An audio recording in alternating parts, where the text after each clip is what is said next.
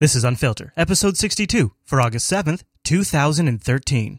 Alarm bells went off across Washington when a crucial message was intercepted involving communications in the last several days among senior Al Qaeda operatives. Final planning for an attack may be complete. Dozens of U.S. intelligence analysts are urgently scouring databases, telephone intercepts, and websites for clues. The U.S. response going beyond a worldwide travel warning and closing embassies across the Middle East and North Africa. 1,500 Marines on board three Navy warships in the Red Sea will now remain off the coast of Yemen, ready to react. CNN has agreed to an administration official's request to withhold details of the intercept that helped trigger the response because the information is so sensitive.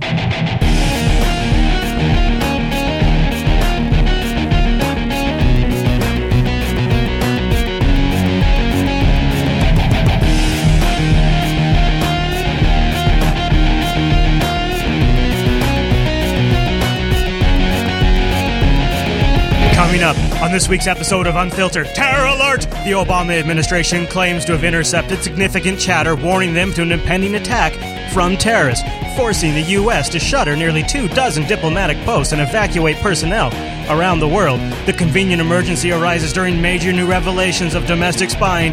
The Drug Enforcement Administration is using intelligence gathered by the NSA to investigate U.S. citizens for domestic crimes and then covers it up. We've got the details. Plus, Snowden leaves the airport, your feedback, our follow up, and much, much more on this week's episode of Unfiltered.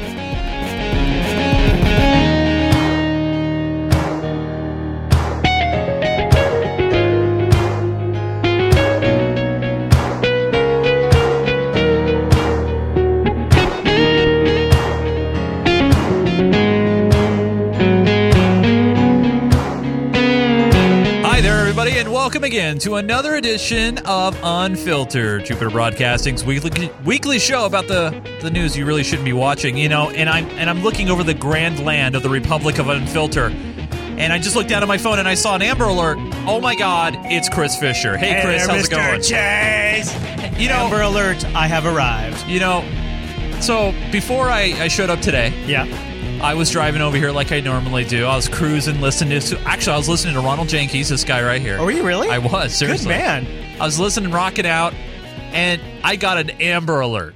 Yeah, my, wife first and I one, got this too. First yeah. one ever I've received electronically. By the way, I've, I've you know I've had this service activated. Sure, sure. A lot of smartphones have this option. You turned it on. I turned it on because Yeah. you know what? Hey, I, I You're a wanna- patriot, I'm going to do my part You're to help out. America. Right. and I was, you know, I got here and you, you fed me some of your awesome meat. Thank you. And I gotta say, we were all just chatting, and all of Yeah. a sudden, all of our phones went off. It off was in unison. weird. It was so weird. at the, at the same exact time. Oh, time. my And the same tone, which was really weird. Yeah, I was like, eh, cross, cross. My wife has a my I- my wife has a uh, iPhone uh, 4S. You and I have an HTC One, and they Yeah. all made the same exact noise at the same exact moment. yeah, yeah, it was, was it was really- a network wide message. It and was then, really and then we weird. had a, a, a conversation about how did how does this make you feel? You know, uh, you know, you thought it was a conditioning of a police state. I did. I won't. I won't lie. I, at the moment when everything went off at once, and it was like, "Warning, citizen! Warning! There is an alert, citizen! Now, Warning!" now wait, uh, we have somebody in the chat room by the name of Odyssey Wester. By the way, when we record the show, which you should be joining us live every Wednesday evening, 6 It- p.m. Pacific It time. is the only responsible thing to do. It, you should. I would like to know where Odyssey Westra is from because it's got Wester in the name. so Yes. I, I think they're probably from the West Coast. But uh, there was an Amber Alert from uh, from Oregon or Washington. Washington State initiated the the, uh, the Oh. warning. because we, they thought they were transiting through Washington State. Right. So right now, I don't know what the result of that is. No, but it was weird. It Maybe I'll have a Fox News alert later on and let you know. okay, you keep us posted. Okay. Actually, we might. We might get another alert as the show goes on. That actually could happen. that could actually happen. So, uh, guess what, Chase? Wait, what? Big show. Really? Yeah. well, uh, the uh, Obama administration took care of that for us this week. So, I mean, we just sat back and let them do all the hard work. To be honest with you. Spokane, Washington. By the way, see, you got to love the instant. you Wow. know, Look at promptness. that. Yes. Look at that, Odyssey. Welcome. I'm glad to. You should join us in studio one of these days. Don't be creepy. Uh, so, uh, right? Don't be creepy. You know what I'm talking about, Yeah, Chase. yeah. Uh, by the way, my what's Leela Port's address? My address is. Uh, you know, it's out there. Yeah, but yeah. Uh, so uh, we got a lot to get to this week. Oh yes, Um, huge but show. I felt like so much of what we're about to cover Yeah. as the show goes on um, is really made possible. A lot of this show is brought to you by our fine sponsor, Edward Snowden. Oh wait, oh whoa, you you scared me. I know. there. I thought I'd play with you a little Uh, bit. I was just like, as, wait, we have a uh, as? Linux King in the chat room likes to point out, this sometimes likes to be the Snowden show. And I know I'm not saying that we're going to talk about Snowden. This is one of the big. Honestly, this is one of the biggest stories of our time, It is, and, and, it needs to be talked about. And sorry if it's currently No, in the I agree. news, it needs to be chatted about. And I also think that uh, there's just a small update on Snowden this week. We're, we're just going to spend just a couple of minutes on it, but I think it gives uh, a great uh, setup for the rest of what we're going to discuss in this week's episode, including um, some of the things that aren't, aren't even directly linked, but still involve leaks in the NSA. So, uh, since we were on the air last week, last Wednesday, uh, Edward Snowden has actually finally been able to leave the uh, Russian airport. oh, he left the restricted zone. He has, and he has. Did he uh, stop by duty free on his way out the airport? you know, we're not sure because it was actually pretty sneaky. A flight from Paris landed, and Okay. as the uh, flight from Paris was unloading, Ed slipped out into the traffic stream, and there's only one photo of Ed quickly getting into the car. what they didn't notice that he was walking with people? No, he Really? like he was all sly about it, and of course, Wow. I got to tell you, That's Chase, pretty good. the U.S. response. Well, They're not happy. Well, in the meantime, uh, Russia's granting of temporary asylum to Edward Snowden has infuriated Washington. The White House hinted that September's summit between President Obama and Vladimir Putin uh, may now actually be cancelled. Uh, that's as some Republican senators have called for a major rethink of relations between the two countries. RT's Gayane Chichakyan now gauges the U.S. response. gauge it for us. Please, Kate. Together with Edward Snowden, Russia has now become the object of Washington's wrath. Fiery remarks are coming from Congress. Senator Lindsey Graham says Americans in Washington should consider this a game changer in our relationship with Russia. Senator John McCain goes, It is a slap in the face of all Americans. We cannot allow today's action by Putin to stand without serious repercussions. The White House touched upon some of those repercussions, saying Moscow's decision on Snowden undermines the growing cooperation between Russian and U.S. security services. The White House spokesperson said Washington is, quote, extremely disappointed with mm. Moscow. Also, this. Mr. Snowden is not a whistleblower. He is accused of leaking classified information and has been charged with three fel- felony counts. Okay, I want to stop right here. That is real. That's like like pointed. Like he is not a whistleblower. Also, I I happen to believe that when and okay, so I watch a lot of the news, and uh, Jay, that was uh, Jay Carney from the White House. He is looking very tired, and if you've if you have followed this, a lot of these White House spokespersons they start out plucky eyed. And then as time goes on and the controversies add up, they look really tired. Like it, it, it really weighs on these people. And Jay Carney is definitely looking like that now. If you've watched the videos of these, Jay Carney looks real tired. And I think, I honestly believe when he said fellies, I think that's what they call them in the White House. I think like Really? like like when you and Yeah. I use technical terms or anything we might be using X264. You know, I just I popped that through the X264 encoder and then it came out as an MP4 and it was really nice. It was a great looking file, nice Yeah. and tight. Yeah, yeah. It's vernacular. It's industry vernacular. And these bastards in the White House are throwing around felony charges so much that they've got a cute little term for it. They're fellies because they're doing so many of them. Let's just play it again and you tell me if it was not a natural slip of of him just being in normal J mode and then they had to slip it out and then actually use the actual word. I know I'm reaching here, but I swear to God, when I heard that I was like, "Holy crap, that sounds like something Right. I've heard when Yep. I've worked in IT for years and I'm just shooting the shit with one of the guys." A whistleblower. He is accused of leaking classified information and has been charged with three fel- felony counts. And he should be returned to the United States. Are you sure? Polls show the Wait, majority of? Americans No, actually. no, fe- fel- felony. I don't know. I know- I know. You might have. I don't know. I know. I just- when you I might saw be. it- You might be reaching three a felly, little bit. three fellies. I think I think It it is a sounded term like to they me- use. I think it's cute. They toss around. Oh yeah, we'll charge that bast that that dumb bastard with a felly. We'll get him. We'll shut I, his I mouth. don't know. I, I think he was reading from his script. Yeah, you might be right. And he was stumbling over his words like we all do. Uh, you know, fe- felonies. You know what you get, Chase? You're probably right. You're probably right. and has been charged with three fel- felony counts. Yeah, see. and he should be returned to the United States. Polls show the majority of Americans actually disagree with the White House on whether or not Mr. Snowden is a whistleblower. They think he is. But it seems the White House and some lawmakers are only happy to focus on Russia because it takes the thunder away from the conversation about the surveillance state. But the conversation is happening. As much as the government would want it, they can't put a lid on it. New laws are being proposed to rein in NSA surveillance. Last week, Congress killed one such bill by only 12 votes.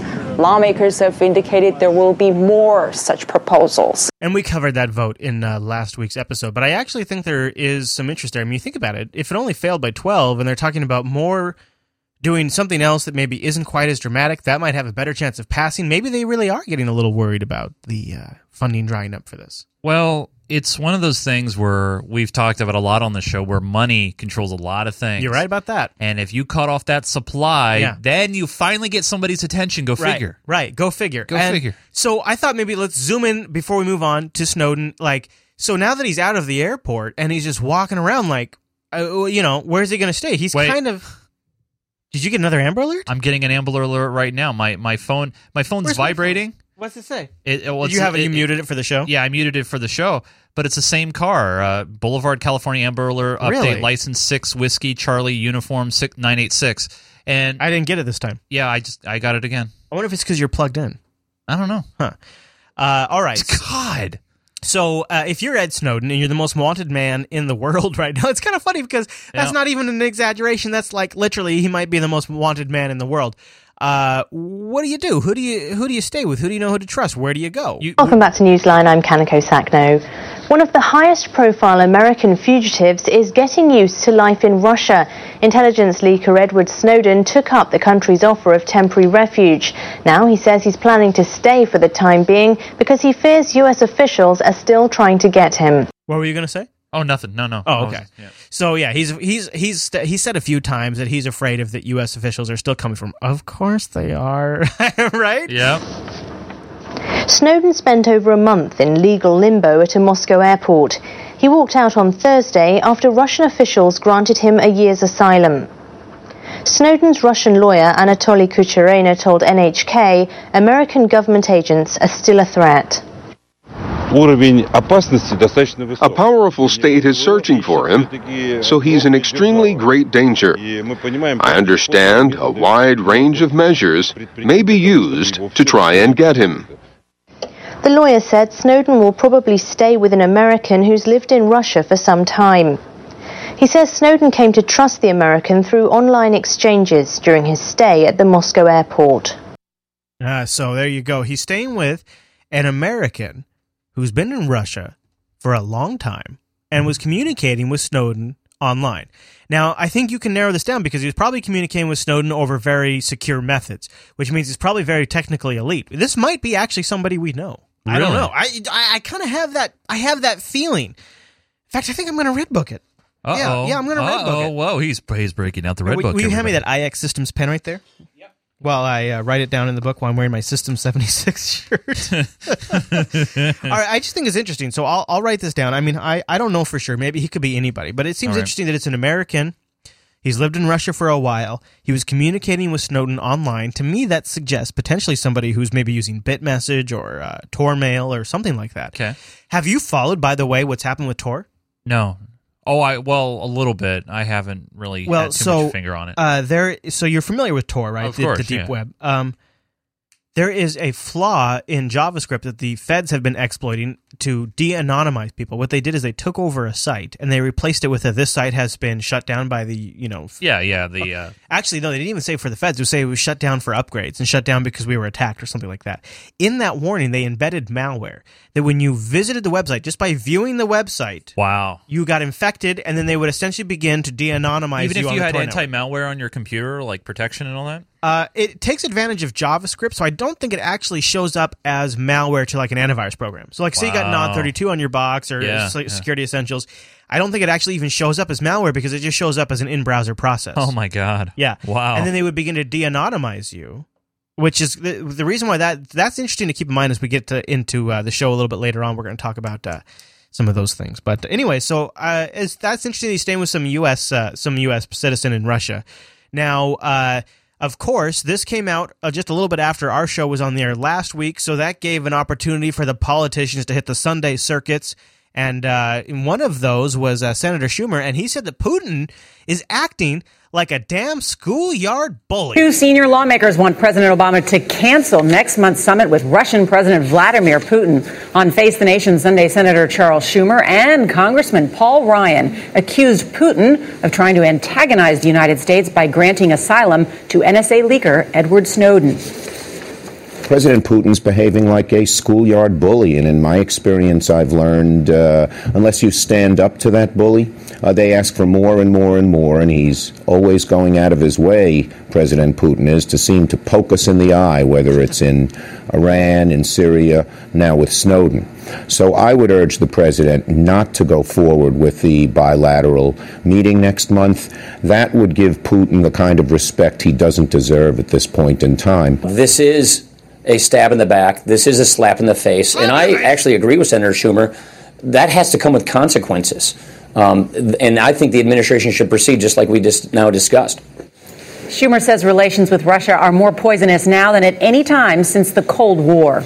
So, since uh, relations are more poisonous now than any time during the Cold War when nuclear war was about to erupt, what the best thing to do would be to cut off communications, stop dialogue. Yep. I, I love how Schumer is on the air saying, you got to quit meeting with Putin. You got to quit talking to Putin. That shows him too much respect. By the way, uh, worst relations since the Cold War. How does how do those two things go together in the same sentence? Well, it's a great idea. You know, you know, Chris. Uh, I mean, the best thing to do is when you're pissed off at somebody, just don't talk to them. right. Don't work it out. Right. Don't work it out. No, well, no, just rage quit. Good news. That's exactly what Obama's doing. Rage quit. Back to the headline 20 minutes ago, President Obama will not meet in Moscow with Vladimir Putin in early September. He will, however, still attend, we believe, the G20 summit that will take place in Russia, only in a different city, further to the west and north St. Petersburg. Oh. Oh. Oh. Well, rage quit. So no mo- no meeting with Putin. Uh, Obama. Mac, Mac Brizzle's got it right in the chat room. he unfriended him and unfollowed him on Twitter. totally. Totally, that's what he did. You have been blocked on Facebook. Um, and uh, Obama said that the Snowden incident incident, Incident. Uh, played a factor. You know, you know, It- it played a factor, It Jake. played a factor in in my meeting with Uh, Vladimir uh, Putin. Look, Look, we need to get things right. actually, uh, I believe. Uh, first of all, you got to sort of this is theater of the mind, Chase. So you got to rewind. You got to go back, and you got to you got to set the stage. Take us back in time, Chris. Obama enters the room. Hello, everybody. Hi, everybody. there you go. And he How's says, "Oh, look. Uh, actually, he sat down on, on Leno of all places. Apparently, Obama. That's Obama, a great idea. In order to Reach out to the American people. instead of talking to the White House uh, press corps, who is w- literally their entire purpose of existence is to stand by 24 7 for anything the president wants to fart in their general direction so Are they you- can attempt to sniff it up and then print some sort of crap about it. Instead of talking to those people, he goes on Leno. He flies across the country Are, are you goes on are Leno. you are you saying, Chris, that I should go to a biased audience? Is that what you're saying? I, I kind of got the feeling that's what it was about, Chase. I kind of did get that feeling. All right. I, am gonna I'm gonna be honest with You you. got a clip? so uh, Can, we, no, can we roll a clip? no, I didn't. I did not clip any of the Obama on Leno stuff. Why not? Well, first of all, I was pretty good. I, I was I was trying to uh, I was trying to take a stance, Chase. I was trying to take a stance. Oh. Uh, anyways, uh, Senator Schumer said that Fair President Putin is behaving like a schoolyard bully. Bully. He said that on Face the Nation on that's CBS's Sunday show. He said, "In my experience, I've learned unless you stand up to that bully, Yep. they ask for more and more and more." And more. So there you go. So we uh so first of all first last week we had Graham advocating we boycott the Olympics. And now and apparently to to their uh what's interesting is these guys are close to now, Obama. Oh, Now there, there's another. Th- All right, I better stop with that. I know, dude. I you could gotta go be on careful. forever. You can go into Obama all night long. I know. have done it, and I Now- almost got in a divorce over it. yeah, yeah. and you got three I kids. mean, the That's- lovemaking was great, but that's after, hey, hey, let me see your O face. uh, hello, everybody. Get it? Oh, oh, Obama. Oh, All right. Anyway, actually, I'll tell you, everything was going great until. Oh my gosh, it's Anderson Cooper, everybody! So I uh, want. I never want to hear that again. Okay. All right. So before we get into the real meat this week, uh, I want to take a moment and uh, hit the pause button here and thank this week's Unfilter supporters. Yeah. Absolutely. The Unfiltered Show, Chase. Do you know what's different about the Unfiltered Show? Well, you know the one thing about that's really undifferent, indifferent, and different about the show All right, lay it on me, man. is we don't take advertisers. Hallelujah. And you know why we don't take advertisers? Tell me about this, Chase. Well, you know what we try to portray here is an unbiased. You know, just we're we're going to deliver our news that we can, unfiltered and unbiased as, as possible. Obviously, we have our leanings. Yeah, well, maybe. I don't know. You know, Chris and I, you know, we have our feelings, but we're we're we're, not by my no means experts, if, if you call it There's that. nobody buying our opinion. No, no one's buying our opinion, and we don't have think to worry. We don't have to worry about uh, saying, well, let's say for example, I'm going to take uh, Pepsi here, just as an example. They're not an advertiser, but let's say for example, uh, we had some stories, uh, some some charged stories about Pepsi. Maybe we wouldn't talk about them because maybe perhaps they're you know they're kicking us some money. Isn't I mean, let's be honest. I mean, hasn't everybody noticed this problem with mainstream media? Yeah. Is that they and now a message from this. right? Exactly. They have this secondary interest. I actually, there's one aspect to sponsorships Yeah. that I've never talked about on the show. And I don't know why, because it's actually the most important of all of them. Um, actually, maybe not, because I think the most important is the fact that we don't have to play this numbers game. We don't have to make this product that is mass marketed. We have to just make a product that appears or that appeals to our supporters. But the other element, and I genuinely love and appreciate every sponsor the Jupiter Broadcasting Network has, Yeah, me, yeah, because me those other shows that have sponsorship, that's the game I decided to play. I built those shows with the intention of getting sponsorship. that's the model for those shows. And a This- portion this of- show is different. Right. A portion of my energy for those shows goes towards maintaining that sponsorship relationship because a huge part of having sponsorship on a podcast and on any show Having good relationships. is keeping that Yeah, relationship. is, is it's a client it's a client relationship of Yep, mine. Yep. I have better things to focus my time on with Unfilter. I don't need to spend a part of my Unfilter production time making a sponsor feel great about being on this show. Well, because the difference here, unlike television shows, is we don't have to appease to a rating.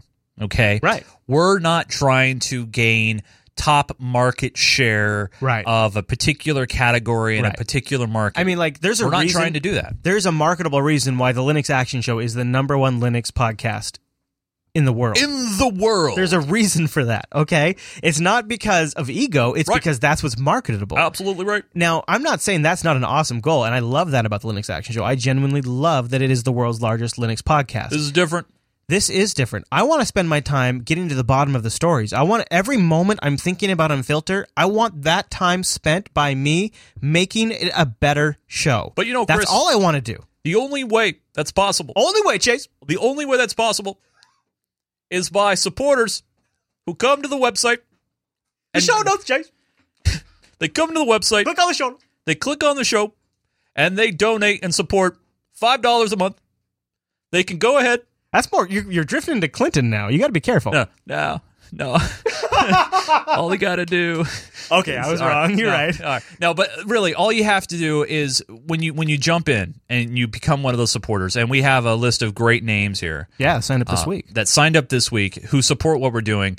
These are the people that are, that are a part of that uh, uh you know awesome club. And the the neat thing is you don't only get this awesome show, but you get the supporter pre-show, the Yeah. post-show, and then immediately after the show, after you got things rolling over there on the awesome computers, Mm-hmm. That's you true. send out a newsletter. Factual. Usually a little bit behind the scenes info. You know, Yeah. a little uh, a little extra, something like a little insight in the production, or a lot of times there's a lot of things that Chase and I will. Uh, We'll, we'll get in a groove and we'll forget to mention something entirely. And Yeah. then we'll be like, after the show, we'll be like, oh man, I can't believe Oh, we crap. didn't. Yeah. We So I'll- forgot to mention we're not going to be here next week. Yeah.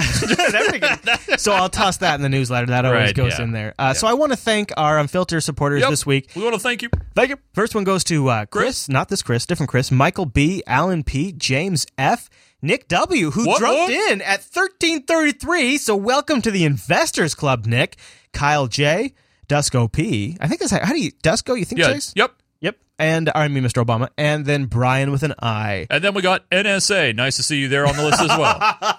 So that brings us to 151 monthly unfiltered supporters. Ooh, I trying love, to get I, well, I love numbers that are like that. One five one. What? I That's- know. because that's uh what oh, what's that number again? What's a that? palindrome. A palindrome. I It- love palindrome. I when I put that in there, I did. I also I thought that feels good. 151 feels real good. but I- actually? Bacardi 151 is a very very toxic drink. Too. You know what would feel even better though? Well, what? 161.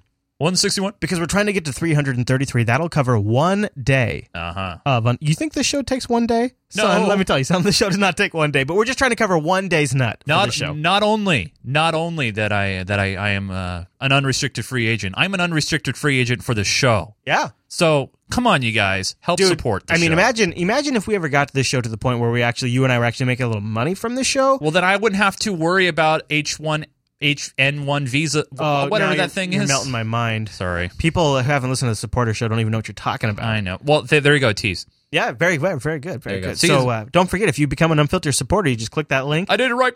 And then you get the pre and post show that we Yep. call that supporter show. You get the extras, you get links, you get the behind the scenes newsletter, and Right. more. That's right. So thanks, And you get and you get to play the uh, unfiltered match game. we need an unfiltered match game. That'd actually be a lot of fun. Actually, I, I don't know if you saw. I uh, I tweeted out an idea. I don't know if you saw my idea. No, I, tell me about this. I posted on Google Plus. Okay, Now, I- usually this yeah. is this is something that I would say in the supporter show, but I want Yeah. everybody to hear Sure, this. This might be fun. So All right, what do you got? I'm coming up with a, a show idea. Now it's not really. Is it a match game show? It's a match game show. 'Cause I think that'd be fun. So, so here's what we're gonna do. We're gonna have six personalities that will be the panel. Whoa, like a hangout or what? Well, yeah, that they'll be on the hangout. So you have six celebrities. Yeah. It could be tech celebrities, Yeah. anybody. Yeah. Then you have two people on Skype. Those are the contestants. So they're head to head. They're they're separated from the Google Hangouts ob- for, for obvious reasons. Yeah, yeah, yeah. And then basically, if you ever watch the old match game, Yeah. uh, I'll be the host. I have my sound That's effects fun. board. I, I'm I really want to do this. You should do that And- because and I- that but I sounds. need, but I need your help. I that need some help. That'd be good. That'd be good. It's not, but it's not just uh, you know political related. Of course, it's you know tech. Yeah, uh, it'd be no, a tech, yeah, uh, techie. It would be a lot of fun. I think a game show would be would be a really good time, especially if you got the timing right and you got it easy enough for people to join. You know, in fact, Chase, we ought to play our own little Hey, game we gotta get right to play right now. Wait, oh, wait, dang wait! it. It's time. See, ever since I lost the soundboard, it You- had, th- you th- need this to- it has you been need to go back. wreck. You Train need to go back. Uh, hold on. Uh, wait. Uh, we got to restart my uh, teleprompter. Uh, It's now time to ask the chat room. That's right. We're going to ask a question to the chat room, and this is your chance to get accolades is today's question? I'm gonna lay it on you. I don't think anyone in the unfiltered chat room is gonna get Ooh, this. we got one. a tough one this week. I got an acronym. I need you to define it for me, chat room. All right, all right. What does Define the acronym. AQ AP stand for? What? What does AQ AP stand for? QAP. AQ AP. AQAP. I'll give you a hint. Alpha Quebec Alpha Papa. Al Qaeda is what AQ stands for. What does the AP stand for? Ooh, Al Qaeda. Ooh, ooh. I think someone already got it right. Really? Yeah, I think Really? so. These crazy SOBs. Yeah. All right, I'm gonna pull Go it. Are you ready? it. I'm we gonna go. pull it, Chase. Here we go. Okay. Let's do it. Boom! All right, who do you got? Who do you got? Who do you got? You're pulling it twice. Oh, I, that, I, I always pull it three times, Chase. I always pull it three times, or else I'm not serious. Zim is saying Al Qaeda in the Arabian Peninsula. Oh wow, really? The first one? Yeah, Yeah, that's correct. That is that correct. Yeah, uh, AQAP. I just thought this would be relevant because you're going to hear this uh, tossed around a lot. Al Qaeda in the Arabian Peninsula. Now, bonus points if anybody knows what Al Qaeda actually stands for. Do you know what it stands for? Uh, it's the American No. with Disabilities Act. It actually just stands for the database. Al Qaeda stands for the database. It actually starts. it- It's actually, you know what? I'll leave this as a. If you were curious what Al Qaeda, where Al Qaeda came from, go look at the definition of Al Qaeda. It's it is an interesting story. Uh, but uh, that does bring us to this worldwide terror uh, alert this week. Terror alert! And uh, of course, whenever you have a worldwide terror alert, you also need to have some worldwide drone strikes. Drone strike overnight in Yemen. I believe that's two days in a row now, Peter. What do we have? Bill, we have that this drone strike took seven Al Qaeda terrorists off the battlefield permanently. They're dead. And while it's too oh. soon to tell how much their deaths are going to impact this plot that we've been hearing all about, remember that it was something in Yemen where this drone strike was that originally prompted the Obama administration to shut down 22 embassies and consulates around the world. It was a communication intercepted between the head of Al Qaeda, Ayman al Zawahiri, and the head of Al Qaeda in Yemen, Nasir al Wuhayshi. Now, this week, roughly 100 Americans were flown out of Yemen, but the State Department says despite the danger there, the United States is still going to maintain a diplomatic presence on the ground. Listen. It is inaccurate to call it an evacuation. This is a reduction in staff. Uh, we are still, uh, we have not suspended operations. Obviously, you all know that the embassy there is closed through the date that I mentioned, and we'll have updates on them as we have them. Um, uh, This is the State Department spokesperson who changes every single episode. I swear to God.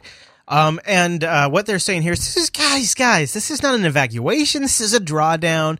This is more like concern about workplace violence than it is actually about terrorism. But yeah, we are totally evacuating Yeah, everybody. yeah, we send airplanes everywhere. there also continue to be commercial flights out of Yemen, which is something that uh, any U.S. citizen uh, we would encourage them to undertake. There have reportedly been four drone strikes in Yemen in the last week and a half as the United States is now aggressively targeting the terrorists who are plotting against us. And when you look forward, how much longer should we expect these strikes to continue? We're hearing that they're going to continue until the people who are plotting against Americans overseas are disrupted.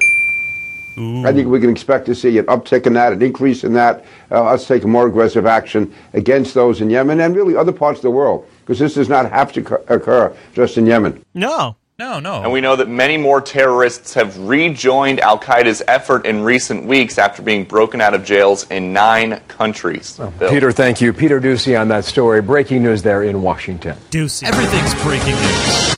Yeah, uh, you know how angry I've actually gotten just while sitting here listening to that clip. I, I just want to scream.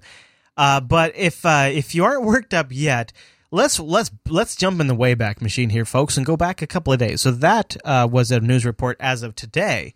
But if you were watching Sunday's uh, news talk shows, you might have been crapping your pants. Uh, General Martin Dempsey, uh, Joint Chief of Staff, went on ABC, and he was uh, very specific about the vague threats the nation is facing. a significant threat stream, and we're reacting to it. Is the threat to blow up an embassy, a consulate, or something else? That part of it is unspecified, but the intent seems clear. And the intent is to what? The intent is to attack scare uh, Western, not just U.S. interests. Yeah, Western. So that way we can get our uh, European allies who've also been caught spying with us involved. And then, of course, uh, that was the general. But then you go down out to the politicians. Uh, uh, just, I I love myself a little Congressman Dutch Ru- Russberger. Uh, I believe is how you pronounce his name. Little uh, little bit of information for you here, Chase. Uh, he, uh, according now, this is to a 2013 political report. Uh, made the top 10 list of Hill members receiving defense industry contributions. In fact, depending on how you calculate it, he might have been the number two person making the absolute most money from the defense industry. And the NSA's primary office is in his district, so of course he must have nothing unbiased at to all. say, right? Nope. So let's bring on uh, good old Dutch and have him tell us about some of the high level planning that Al Qaeda's doing.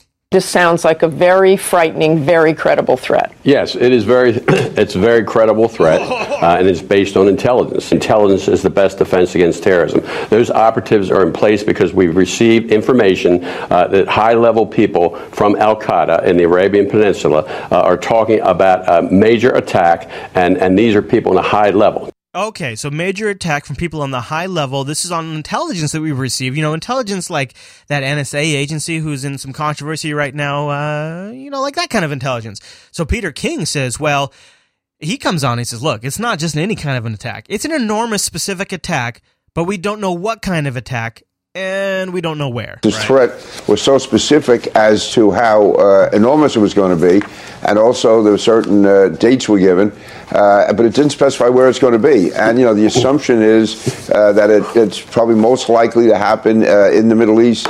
Uh, at or about one of the embassies, but there's no guarantee of that at all. it could basically could be in Europe, it could be in the United States, it could be a series of combined attacks. I don't know what the fuck I'm saying. Uh, so that's Peter King, uh, total sellout and uh, disappointment for the United States of America, talking about absolutely nothing. I mean, we've just played three clips of these guys, and they've said absolutely nothing of specific detail, but yet at the same time, they're talking about how specific it is. And I just feel like I'm not really scared enough yet. And I was wondering, you know, if anybody could make me scared, it'd probably be Saxby Shameless. Yeah. Maybe he could link this to 9 11. Well, the one thing that we can talk about, uh, David, is the fact that there's been an awful lot of chatter out there. chatter, means conversation among terrorists about uh, the planning that's going on, very reminiscent of what we saw pre 9 11. And I can tell you, David, this is the most serious threat that I've seen in the last several years. The most serious threat that he has seen in the last several years. Is it? It, it, it reminds him of pre 9 11 chatter. You remember the kind of chatter that uh, the Bush administration got continuous warnings over, where one of the CIA's reps actually flew out to Bush's vacation home, brought him a personal debriefing, and then President George W. Bush, recent heart stent transplant recipient, said, Thanks, you've covered your ass, you can go now. That kind of level of chatter, Chase, you suppose? No, Curtis. No, no. I, I, I, I, I no, I, I, you know, I, I'm scared now. And, I'm sorry, I got a little worked uh, up. and I'm sorry about that. No, no. I mean, it, this, this is we we were talking about this. Does this feel like crap to you? When I first heard this, I was just like, "Oh, they're really trying to pull out all the distraction stops. Right. They're trying to uh, pull out the fear again." I mean, we're losing focus here. This is this Do is you- distraction. Do you not feel like this is them trying to justify the NSA? Like, because they're talking about the chatter, Right. They're talking about how they've picked up these uh, intelligence signals, right? All of this, it, it, it's all of they're saying it's because of the NSA spying, right? It- Without saying that, do you Yeah. do, have you gotten that? No. Well, Lindsey Graham will give it to you. As you watch this unfold, what does it? What is your general impression here? This looks, if you're an ordinary American, looks pretty scary. Well, I had a briefing with the vice president. Uh, it is scary. Al Qaeda is on the rise in uh, this part of the world, and uh, the NSA program uh, is proving its worth yet again. Oh. Oh, of course it has. Thanks, yeah, Lindsay. we, what, what we need to do is we need to show off and prove that uh, hey, guess what? You know, thanks to these programs, you're safe. So shut Right. up. Right. Don't stress. Uh, this is only to make you safe. And it's interesting too because I feel like they're really going out of their way to sort of stretch the metaphor, saying the NSA got this information. Like, uh, for example, uh, we were just talking about this on the supporter show, but you and I generally are, are kind of fans of uh, Shep's show on Fox, Studio Yeah. B. Uh, but Shep had a guest on, and even here, this guy sounded like he's shilling. Sounds like he's stretching the metaphor. Listen to these intelligence signals that they used to find out this specific threat. So, w- what do we have here? Captain Glenn uh, Sulmasy is with us. He's a law professor at the U.S. Coast Guard Academy and a Homeland and National Security Law Fellow at the Center for National Policy in D.C. Sir, nice to see you. Thank you. Thanks for having me, Shep. It seems it always feels like anytime we have a warning go up and they evacuate a country of Americans, then usually that's a time when, okay, everything's going to be fine right now. It's later that we need to really worry. I think uh, this is a great step on behalf of the government protecting ourselves and Great protecting step. U.S. citizens around the world and here at home. Um, if you can really see, this is kind of a perfect storm of intelligence data. We had the communique between Dr. al Zawahiri to the leader in uh, Al Qaeda in the Arabian Peninsula. We have the end of Ramadan. We have the anniversary of Benghazi, the anniversary of 9 11, both right around the corner. And so these sorts of activities all taking place, plus a couple of drone strikes, raised the level of, of concern amongst policymakers that I think we took the appropriate steps, got people out of there, and reduced the opportunity for a real destructive action taking place by Al Qaeda. So, So here's what I'd like to know. Yeah. Why can't? Why did they have to be so? I don't know. Send out like an emergency alert and let every news agency know, let everybody know that we needed to evacuate. This this Right. kind this kind of thing happens. I think all the time. There's always alerts. There's always travel alerts.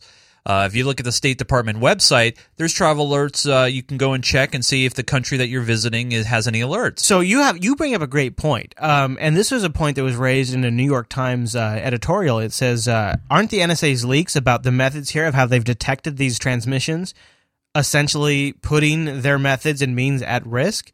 Uh, But then, then they can go ahead and release how they did it on their own. and- Exactly, and, it's not at that doesn't risk. make any sense, Right. And the thing, and I th- and the thing you touch on there is like. Uh, it seems to me like if you were wanting to monitor an attack, remember how we had that supposed attack on the Federal Reserve in New York, and we had all of these terror plots where we let them get to the point where they dial up the cell phone and initiate the remote trigger before we bust down the door and arrest them. Right. But yet, on in this circumstance, we're sounding the we're sounding the alarm. Yeah.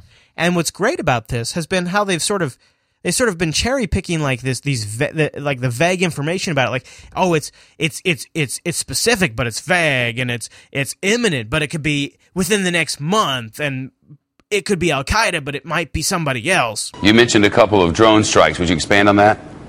Well, we had the uh, drone strikes today, but in the past week or so, we had a couple of drone strikes into Yemen where we took out a couple of leaders, uh, not fairly high ranking, not significantly high, but high enough to at least cause concern. And then specifically, look at the communique from Dr. Zawahiri to the leader in uh, Al Qaeda in the Arabian Peninsula. It said, quote unquote, let's do something.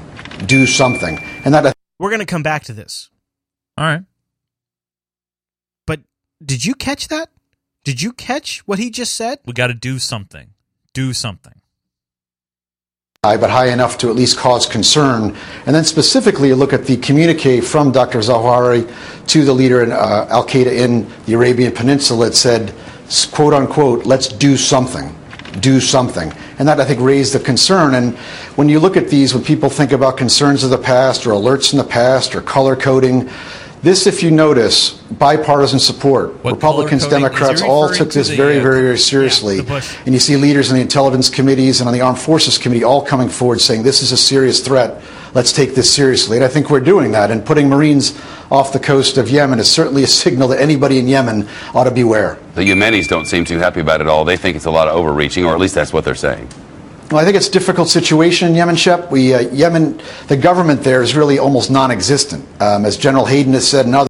Uh, we played a clip in the uh, supporters show where General Hayden uh, said that Yemeni, uh, the Yemeni government is weak. It's a it's a series of factions, which is you know he's right, and that uh, so you know yeah they consider it overreaching that we've parked Marines off the shore and that we have a brand new, recently formed Special Marines team of 500 soldiers actually on the ground. Hey, by the way, uh, we've had soldiers on the ground uh, since 2012, but uh, they you know the fact that they think that we're overreaching, well, who gives a shit what they say?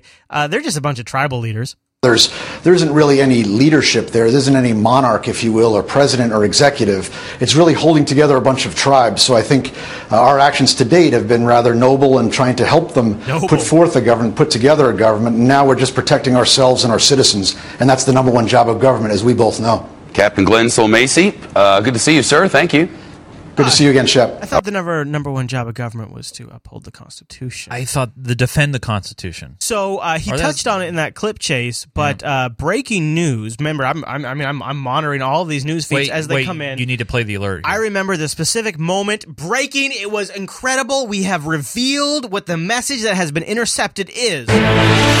This is CNN Breaking News. I like that. We have some breaking news now over the threat to Americans overseas. The State Department now ordering all U.S. citizens out of Yemen because of terrorist activities there and growing civil unrest. The embassy in Sana'a is being evacuated uh, except for essential personnel. Again, this is an uptick in the level of preparedness and tension there.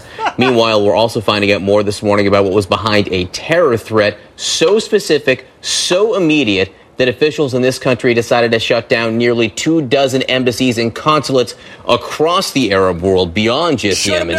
Here- so specific, so immediate. And remember, if you remember, if you recall back to the intro clip we played, uh, CNN knew what the details of this message were before they revealed it. They decided to sit on it this time. So specific, so immediate. They knew. What could the details of that message be? Let's find out. Here's Chris Lawrence.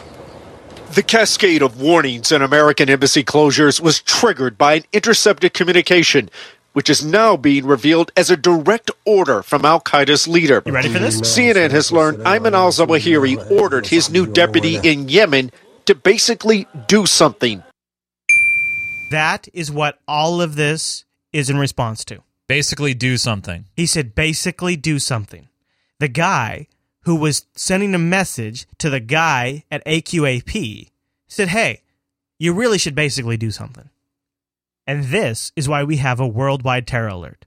And I'm not even shitting you. That's not that's not even like that is literally the So so they intercepted. There's no specific target. Nope. There's no specific time frame. Nope. There's no specific place or region or anything. Hey, just a man, message. Chase, if you could just basically do something, I'd really appreciate it. Well, if I see something, I could say something. I, you know what? That falls within the definition of what I've requested. That falls in the definition. What? Eh, See, here's here's the thing. I don't think that the message was fabricated. I think the message was sent. Yeah, do something. Yeah. But I think what they did is they took that message, The they- opportunity. They, they, meaning the government, Right. took that opportunity to go. Wow, this is a great opportunity to really show that uh, our our snooping programs Right. are a good idea. Right. So if we spin this in the proper way and fashion, I know this might be a little baconish, but No, I think you've nailed it. I, if we spin this in the right way, then we can get the American public back on our The- side and show them that we need this program. The thing that I think the reason what backs you up is they've also talked about how they can do these body embedded bombs and that Yemen has developed the technology to do this. Well, that came out over a year ago.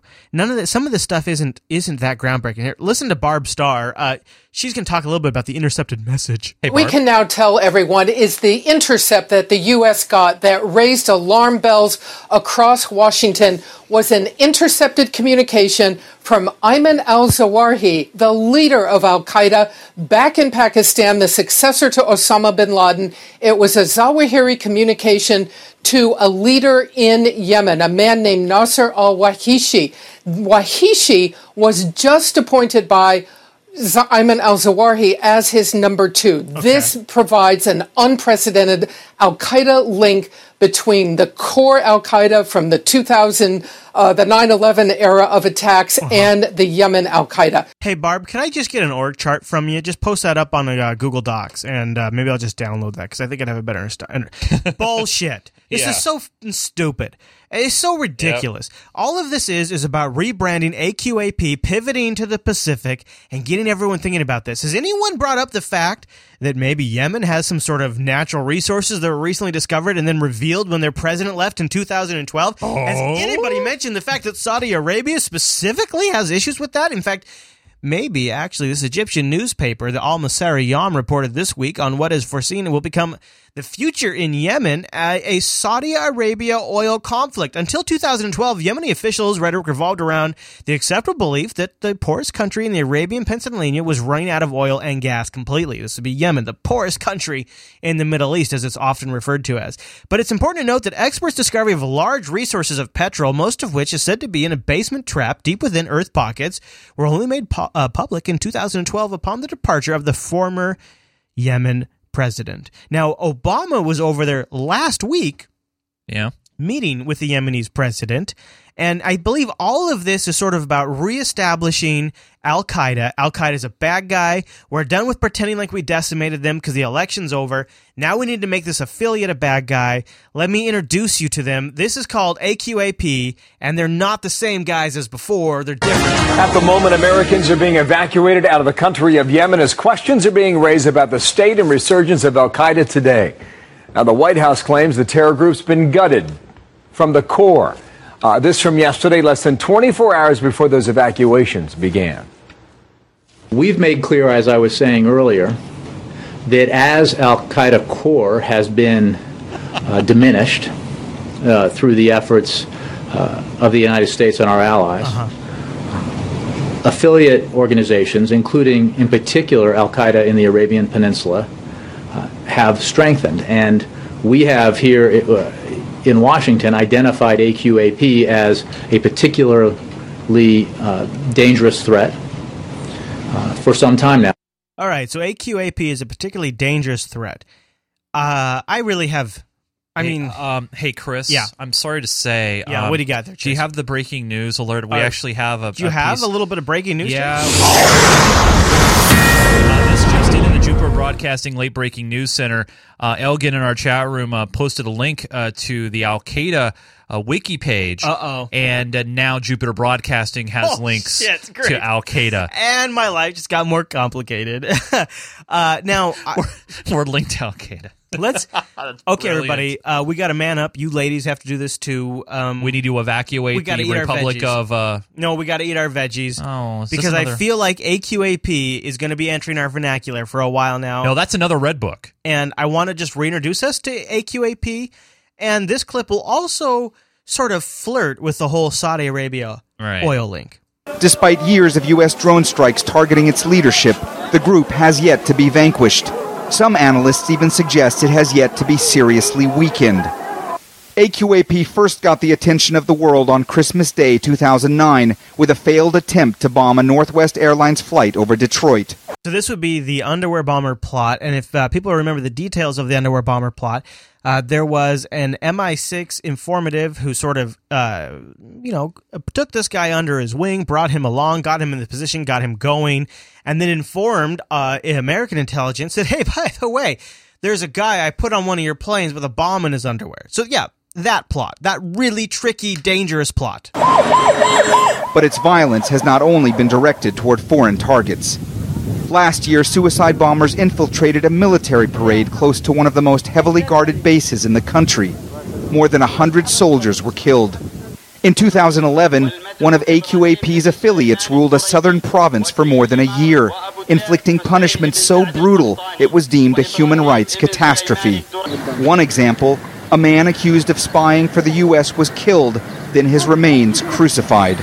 Shocking developments in a country that's been so heavily supported by allies like the U.S. and Saudi Arabia, the world's largest oil exporter and Yemen's neighbor to the north. Oh. Just last week, Yemen's President Abdurrabbu Mansour Hadi met with U.S. President Barack Obama.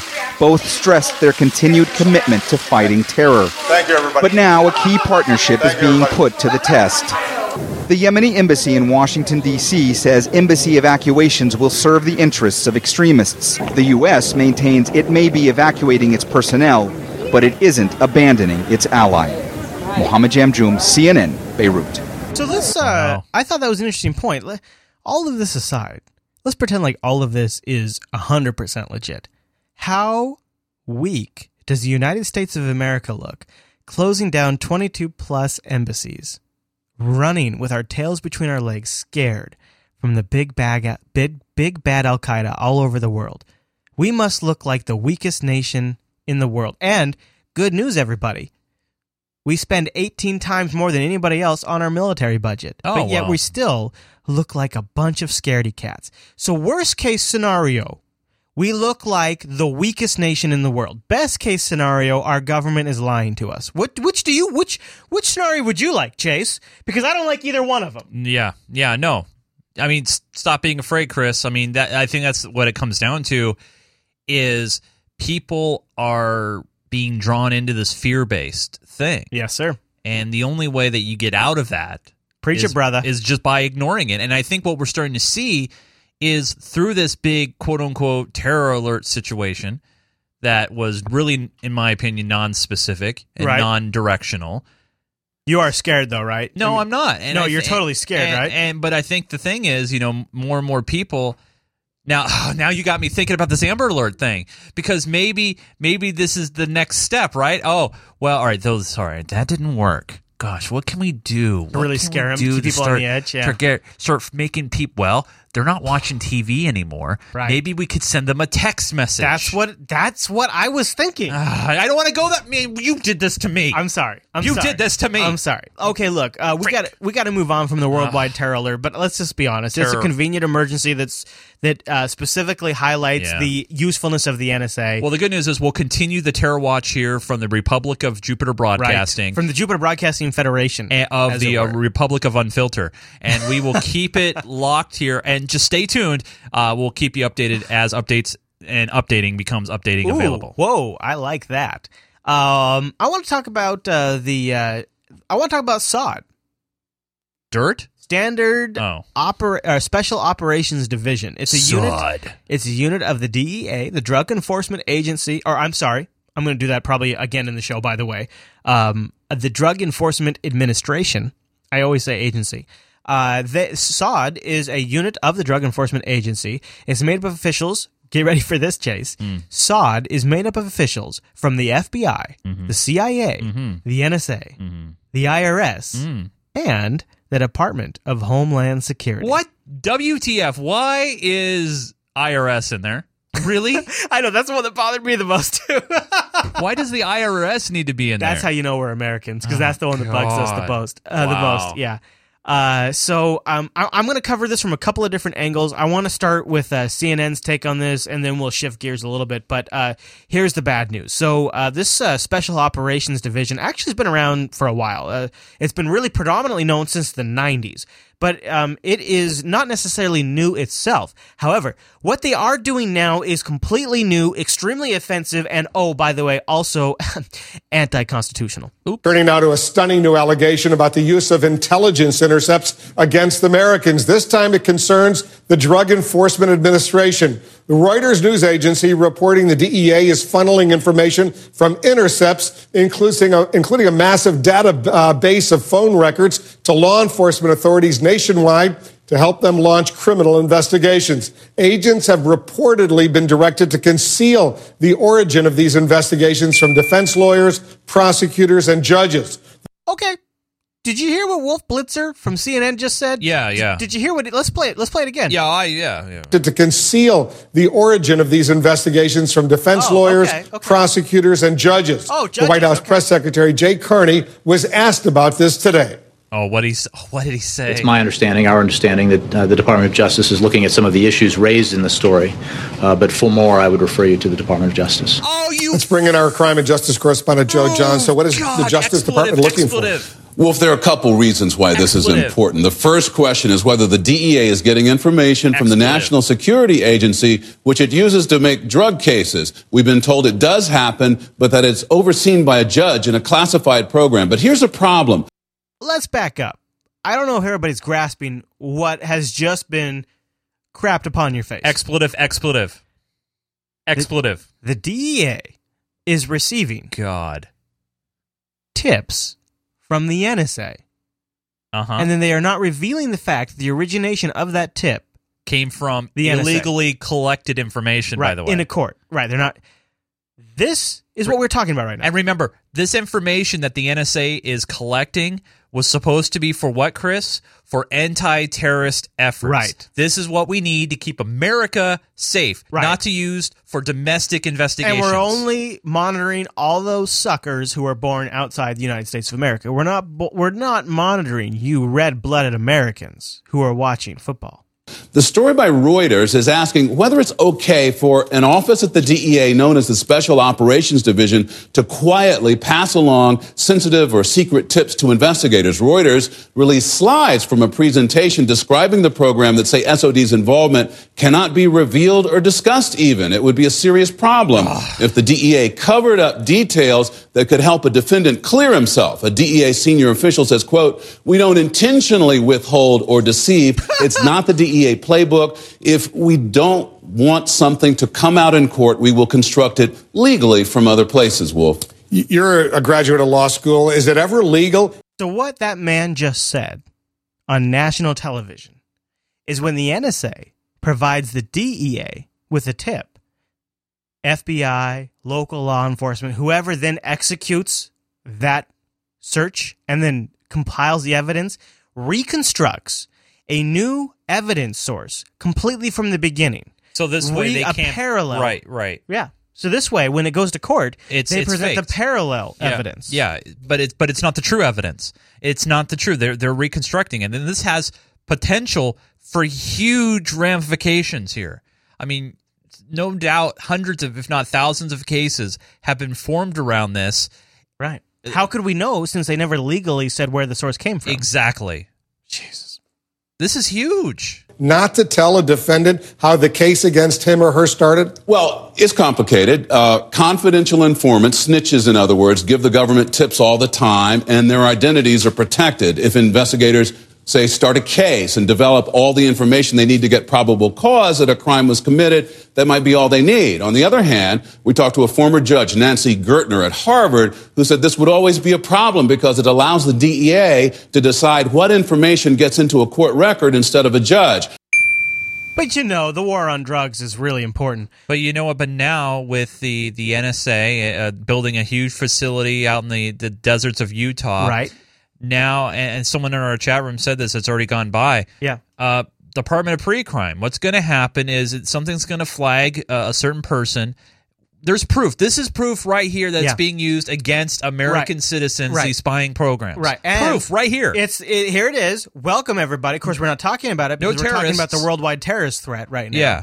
But, But uh, it's by right the here. way, it also was revealed that if they're wiretapping you for some other reason, like uh, if they think there's some sort of financial fraud you're involved in, or if there's some other reason they're tapping you, and you end up, you know, suggesting maybe you sell pot, suggesting you buy pot, they will then forward that. I've always wondered why wouldn't they forward that? They will then forward that to the DA. So that's part of this. Now let's uh, zoom out and think about this for a little bit.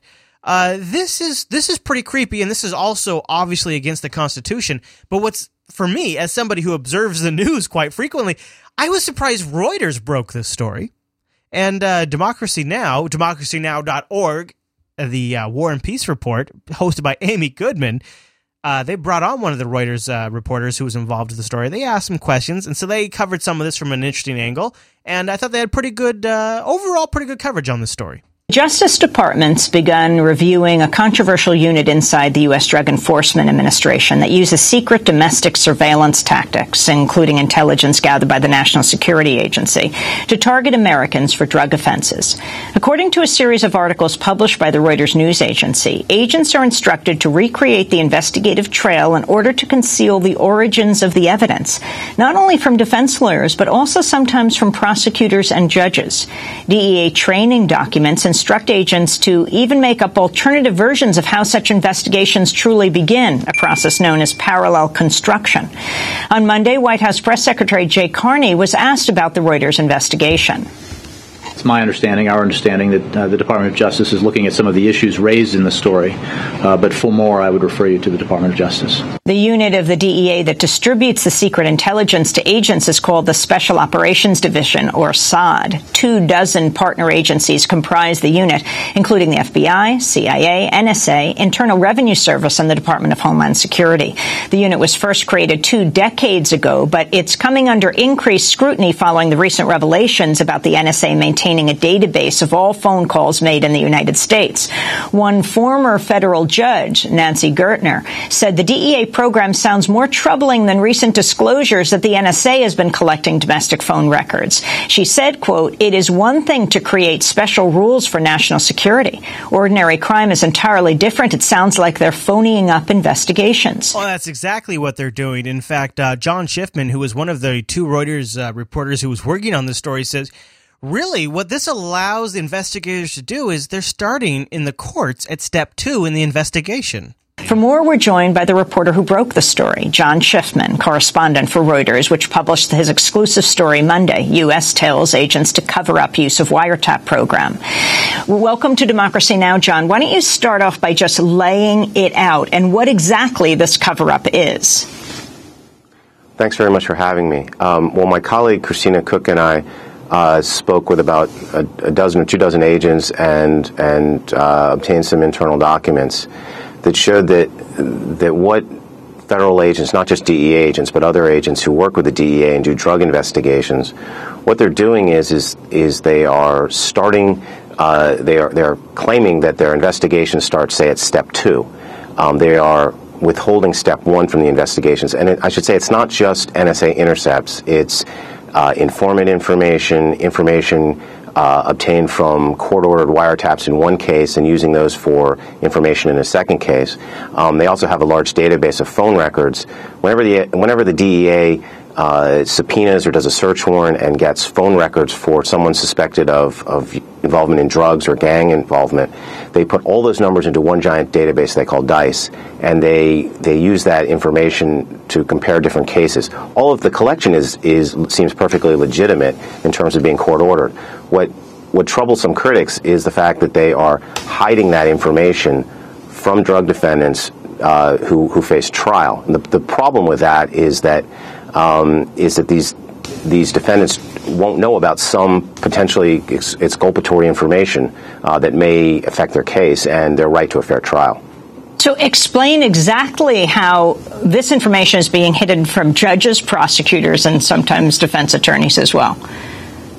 Sure. Well, well, just to give an example, um, through any of these four different ways, including the NSA intercepts, uh, the the DEA's Special Operations Division will send the information to a DEA agent in the field, or a FBI agent, or an ICE agent, or state policeman, and they'll give them the information, and then they'll say, "Look, we, you know, we understand that there'll be a uh, a, a, truck uh, going to a certain park in Texas at a certain time. It's a red truck, and there'll be two people involved." and the state trooper or the DEA will find a reason to pull the truck over, say for a broken taillight or for speeding, that sort of thing. And lo and behold, inside the trunk, they'll find, uh, you know, a, a kilo of cocaine. You ever heard of those stories where somebody was just driving along, maybe with a bag of marijuana in their car, and they just Yeah. happened to get pulled over? Yeah, yeah. And oh shit, the cop found the bag of marijuana. Yeah, yeah. Kind of changes that whole story because maybe they knew all along because they've been monitoring you. Hmm. The people who've been arrested will never know uh, that why why the, the, the police or the DEA pulled them over. They'll think it's just just luck, um, and that's important because uh, if those people try to go to trial, there are there are pieces of information. Um, about how that evidence was obtained and, and what it shows and what other pieces of it show might affect their trial. Yeah, exactly. In fact, it kind of turns out to be part of our constitution where uh, when you get charged with something, you have a right to see the evidence as Disco- brought. it's it's called the discovery process. Yeah, kind of turns out it's part Yeah. of the deal. It seems like if they're able to hold us to those laws, they should also have to follow those laws, but apparently they don't apply to them. Um, and uh, I thought I, I I really synced up pretty well with uh, Glenn Greenwald. Of course, Glenn Greenwald, journalist from The Guardian, who's been covering a lot of the Snowden leaks. Democracy Now's host Amy Goodman asked him what he thought about uh, this current development. He said it's a really big issue. This should be a huge scandal for the following reason. The essence of the Constitution is that the government cannot obtain evidence uh, or information about you unless it has probable cause to believe that you've engaged in a crime and then goes to a court and gets a warrant and only then is that evidence usable in a prosecution against you. What this secret agency is doing, according to Reuters, it is, it is circumventing that process by gathering all kinds of information without any court supervision, without any oversight at all, using surveillance technologies and other forms of, of domestic spying. And then when it gets this information that it believes it can be used in a criminal prosecution, it knows that that information can't be used in a criminal prosecution because it's been acquired outside of the legal and constitutional process. So they cover up how they really got it and they pretend, they make it seem as though they really got it through legal or normal means by then going back and retracing the investigation once they already have it and reacquiring it so that it looks to defense counsel and even to judges and prosecutors like it really was done in the constitutionally permissible way. So they're prosecuting people and putting people in prison for using evidence that they've acquired illegally, which they're then covering up and lying about and deceiving courts into believing was actually required constitutionally. It's a full frontal assault on the Fourth, Fifth, and Sixth Amendments and on the integrity of the judicial process because they're deceiving um, everyone involved in criminal prosecutions about how this information has been obtained. Okay, so so all of those of you out there who had the scorecard of what areas of the government were corrupt, you can now scratch the court systems off your player card because this would appear to be confirmation that the court systems are completely corrupt. And when you think about this, you think how widespread is this? Maybe all sounds kind of theoretical at this point, Chris, and maybe this is actually nobody's actually abusing this system. Actually, Reuters has an example of someone lying to hide the fact that their source of a tip was from the NSA. It's happened a lot. Here's one example of it. One current prosecutor told me that he had a case where, in uh, in Florida, where a um, uh, a DE agent came to him with a case and said that it began with an informant. So they were proceeding with the case. And the prosecutor asked the, the DE agent more information. He said, You know, I need to know more about your informant. Turns out, uh, ultimately, that they found out that there was no informant. It was an NSA wiretap. Oh, an NSA wiretap. oh, hmm. But wait, you know, wait, but but then what? Then what? I want to know more. you want to know? I know, right? Yeah. Then what? So this is the this is a Ah. pretty. I I think this is probably a huge story, and it's been completely overshadowed this week, unfortunately. You know, it's honestly, Chris, and, and I am speaking from the heart here. When I when I hear stories like this, I think like we're fucked.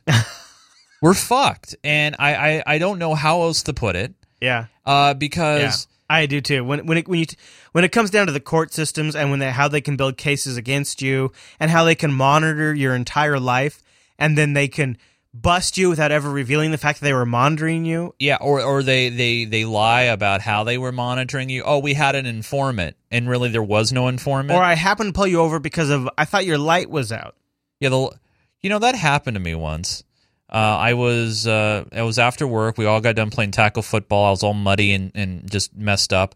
I got in the car, uh, and a cop pulled in behind me. I popped a Yui, and he pulled me over. He said the light above my my license plate was out. Yeah, yeah, and that was his excuse for pulling me over, no Yeah. doubt, because he was just just monitoring me, and he I looked suspicious. You know, and, and these these are the things that honestly scare me. And these are I know these are these are what, what these are like.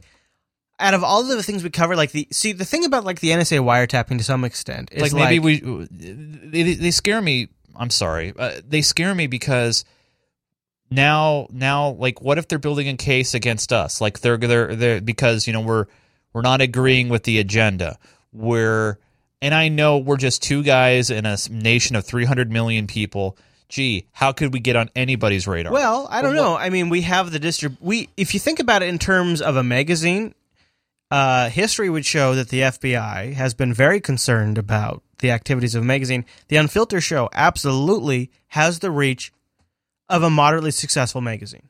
So, so think of it in that terms. That has been with that has been worth their effort. yeah is that why i don't have a job right now i don't think so okay i hope, I hope not. i hope not Um, it's funny. It's funny that you say that because I don't have a clip of it, but um, a couple of the guys uh, that were involved with the uh, origination of the PRISM program and uh, bridged the gap in the NSA between the Bush and Obama administrations were at the Aspen Institute this past weekend. And I swear to God, Chase, one of the things they said when asked, how would we ever know if the NSA spying programs are being abused? Is they said if you suddenly find yourself out of work and you don't have a good explanation for it, you might think that might be one of the reasons. That is literally one. and a Negroponte said that. get, get, guess my, my, my face I should have got a clip of that. my face just dropped now another Um, four inches down.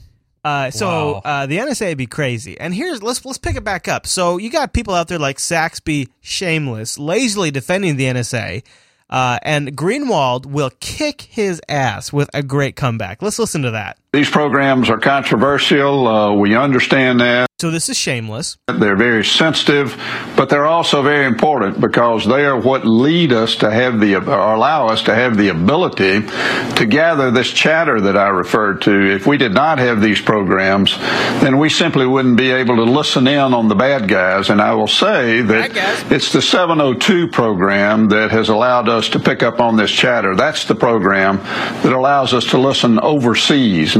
Now you might recall we've talked about the 702 program. We've actually uh, played some clips. It sounds like it's really only been involved in assisting directly with one domestic case, uh, roughly with some cases across seas. When they're talking about the overseas cases, they just use the, the vague 50 term, but they don't get really specific. When we talk about domestic cases, when we really pressed them on it in Congress, they got down to one that they could kind of say it was it helped with. So that's what Chambliss is referring to here. Not on domestic soil, but overseas. That was Senator Chambliss. Um, Oh, Glenn Chambliss, Greenwald, sorry. your response.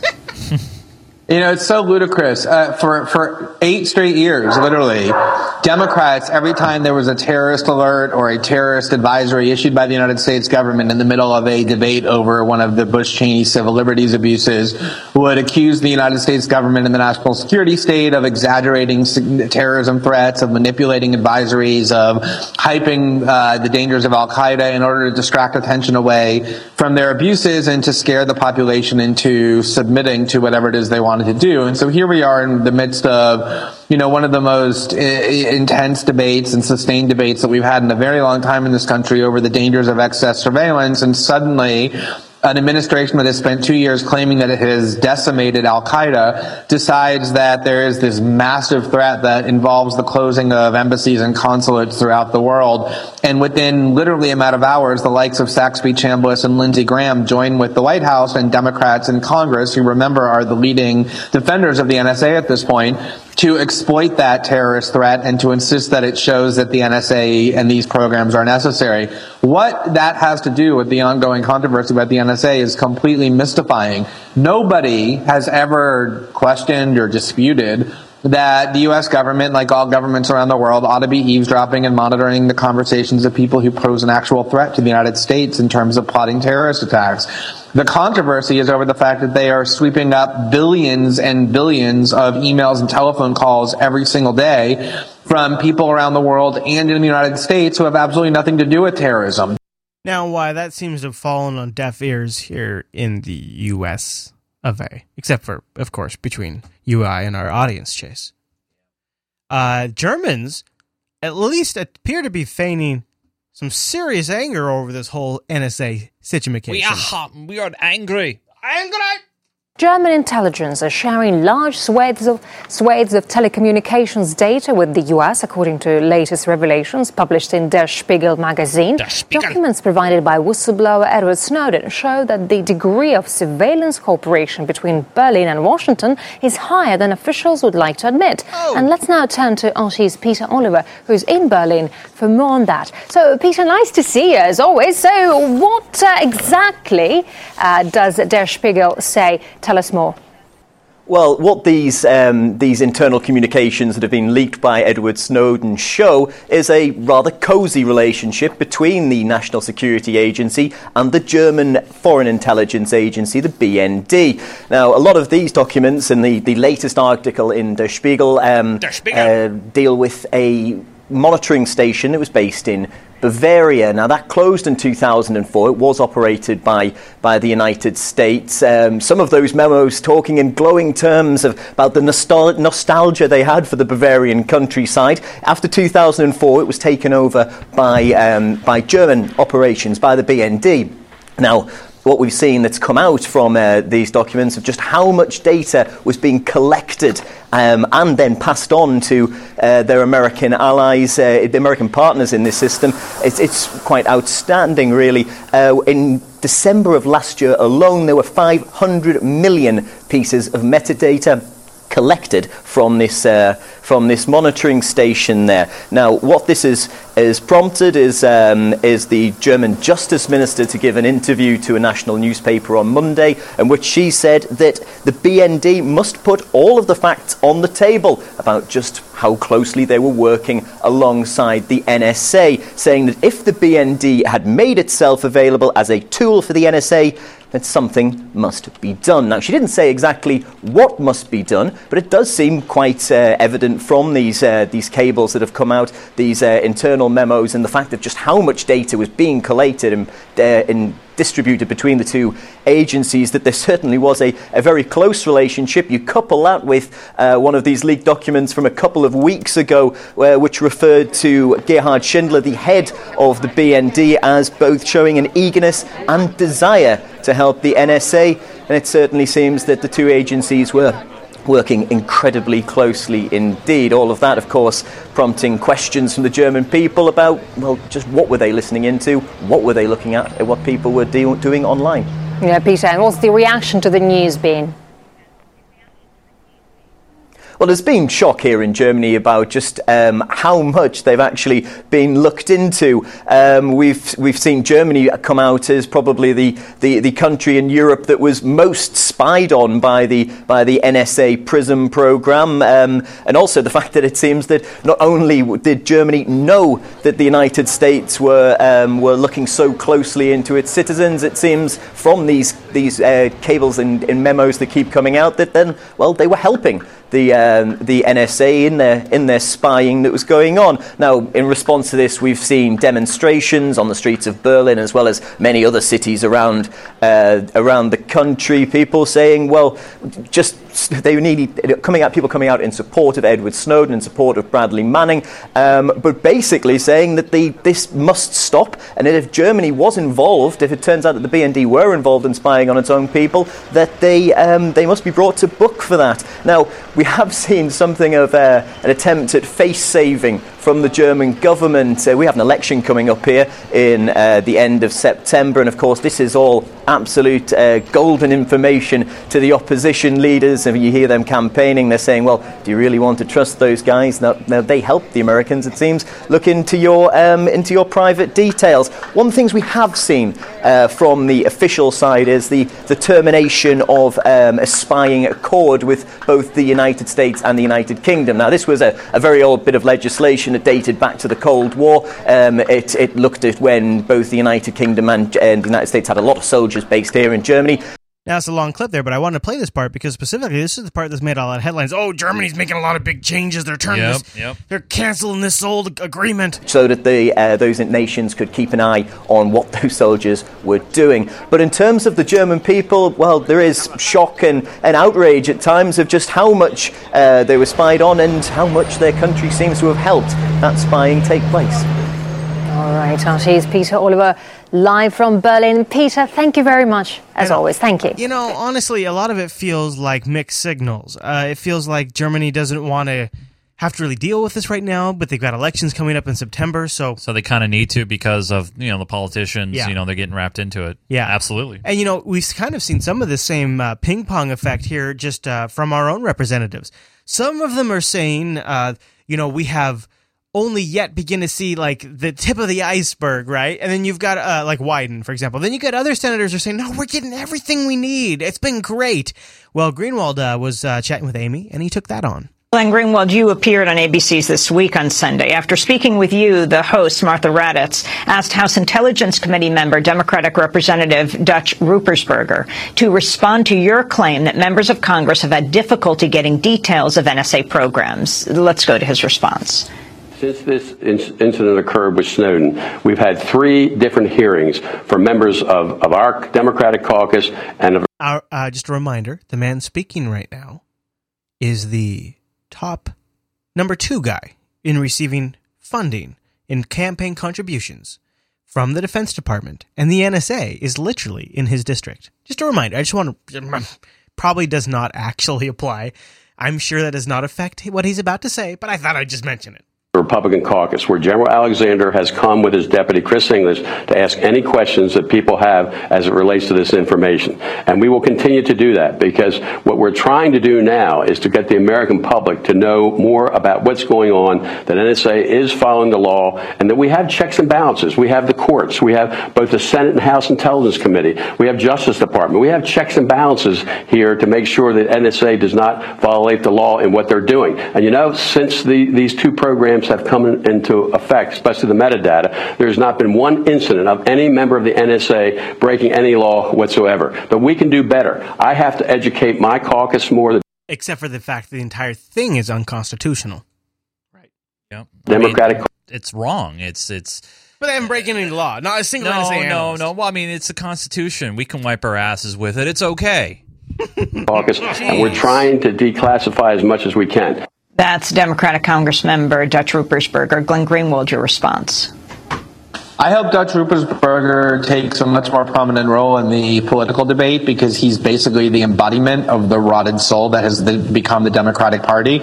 Not only does his district encompass Fort Meade, which is the headquarters of the NSA, which explains in part why he is this stalwart, steadfast NSA loyalist, but he is almost drowning in cash from the defense and intelligence industries. He's the second leading recipient in the entire United States House of Representatives of money from those industries. And he then gets placed on the very committee that the church committee created in the mid 1970s to exercise oversight over the agency and the community that basically ensures that his coffers are stuffed full of cash. So of course he becomes the leading spokesperson for that agency and then goes around defending it and saying they've done nothing wrong and they're in, in they're vital and indispensable to our national security. That's the leading Democrat on that committee. But the thing that he was asked was about, in terms of members of Congress being blocked from information, basic information, isn't my claim. Members of Congress came to me with this grievance and asked me to write about it. And they gave me correspondence between themselves and the Intelligence Committee. And what they were asking for was not very sensitive information. They were asking for the most basic things, things they read about in media accounts, such as the ruling by the FISA court in 2011 that much of what the NSA has been doing, spying on Americans domestically, is a violation of the Constitution and the law. There really is, Amy, an 85 page, 86 page ruling issued by the FISA court that says the government has been systematically breaking the law and violating the Fourth Amendment and how it spies on us. And not only can we not see that ruling because it remains a secret at the insistence of the Obama administration, even our elected representatives in Congress who were told are exercising robust oversight are blocked from seeing it. And that's the correspondence that we published that was given to me by various House members. So I want to underline this. So some representatives are clearly saying they're getting everything they need. They're getting personal debriefs from Alexander, Right. telling them everything they need to know. Other representatives are saying They're hey, not. I'm I'm seeing something reported in the media that says the FISA court said that this is horribly unconstitutional. And I've seen this reported. I, can I see that report from the FISA court? And they're saying, "Go f yourself. You're Go not gonna F see it. yourself. You're not gonna see it." You're not going to see it." So they, members of Congress who are Yeah, supposed to be yeah, the oversight yeah, here, are not allowed to see the very documents that have been already released to the public. You're absolutely right. Yeah. Yeah, they do get meetings with General Alexander where they get to raise their hand and ask questions, and General Alexander says, We're violating, we're not violating the law, and we are strictly adhering to what our, our guidelines are. He can say whatever he wants. They want to get the actual documents. That's how you exercise oversight, and they're being denied it about the most basic information about both the NSA and the FISA court. Yeah, there you Yeah, go. There you go. There you go. Well, so we'll see where this goes. The good news is actually uh, they're not done fighting yet. There's uh, there's going to be some more voting going down to defund different aspects of the NSA. We'll be following all of it. It's actually for the most part moving in the right direction. Believe it or not. Yeah, but you know, but Chris, with, with if we get a possible defunding of the NSA, now we have another battle brewing. Yeah. Oh. Oh. Oh. Yeah. Yeah. Yeah. In fact, Chase, uh, that's all kind of on the table coming up pretty soon. So it, it's interesting the timing of all of this too, because uh, Yeah. there's a lot of funding things that are going on right now, Yeah. especially in September. Yeah. Uh, we got to run. We're running over. But one thing I wanted to cover before we get out of here: top voted story in the Unfiltered subreddit. This is what I was leading to, by the way. This battle. Oh yeah. Oh well. I, which battle are you talking about? I'm talking about the TSA. Oh, that's what I'm talking about too. Uh, Yeah. How angry are you after hearing about this story? right? I know we're gonna have a, a clip, but before we roll the clip, I, I actually I I kind of observe and vote on the unfiltered subreddit. I leave a lot of my feelings here for the show, uh, but I saw this on the unfiltered You had to comment. and I was just like, "This is unbelievable!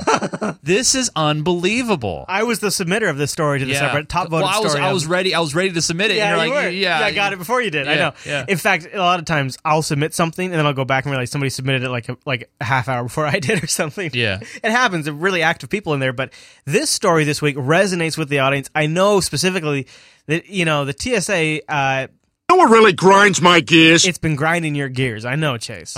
Well, the, the thing is, all right, TSA, you know, it's security theater in my opinion. Exactly. And and now it's they- like an employment program. right, and now and now, you know, uh, they are spreading their wings, if you will, and moving on to other things.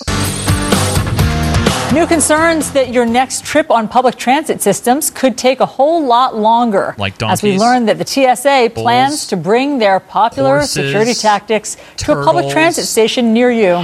Fox's Trace Gallagher is live in our West Coast newsroom. What does this mean, Trace?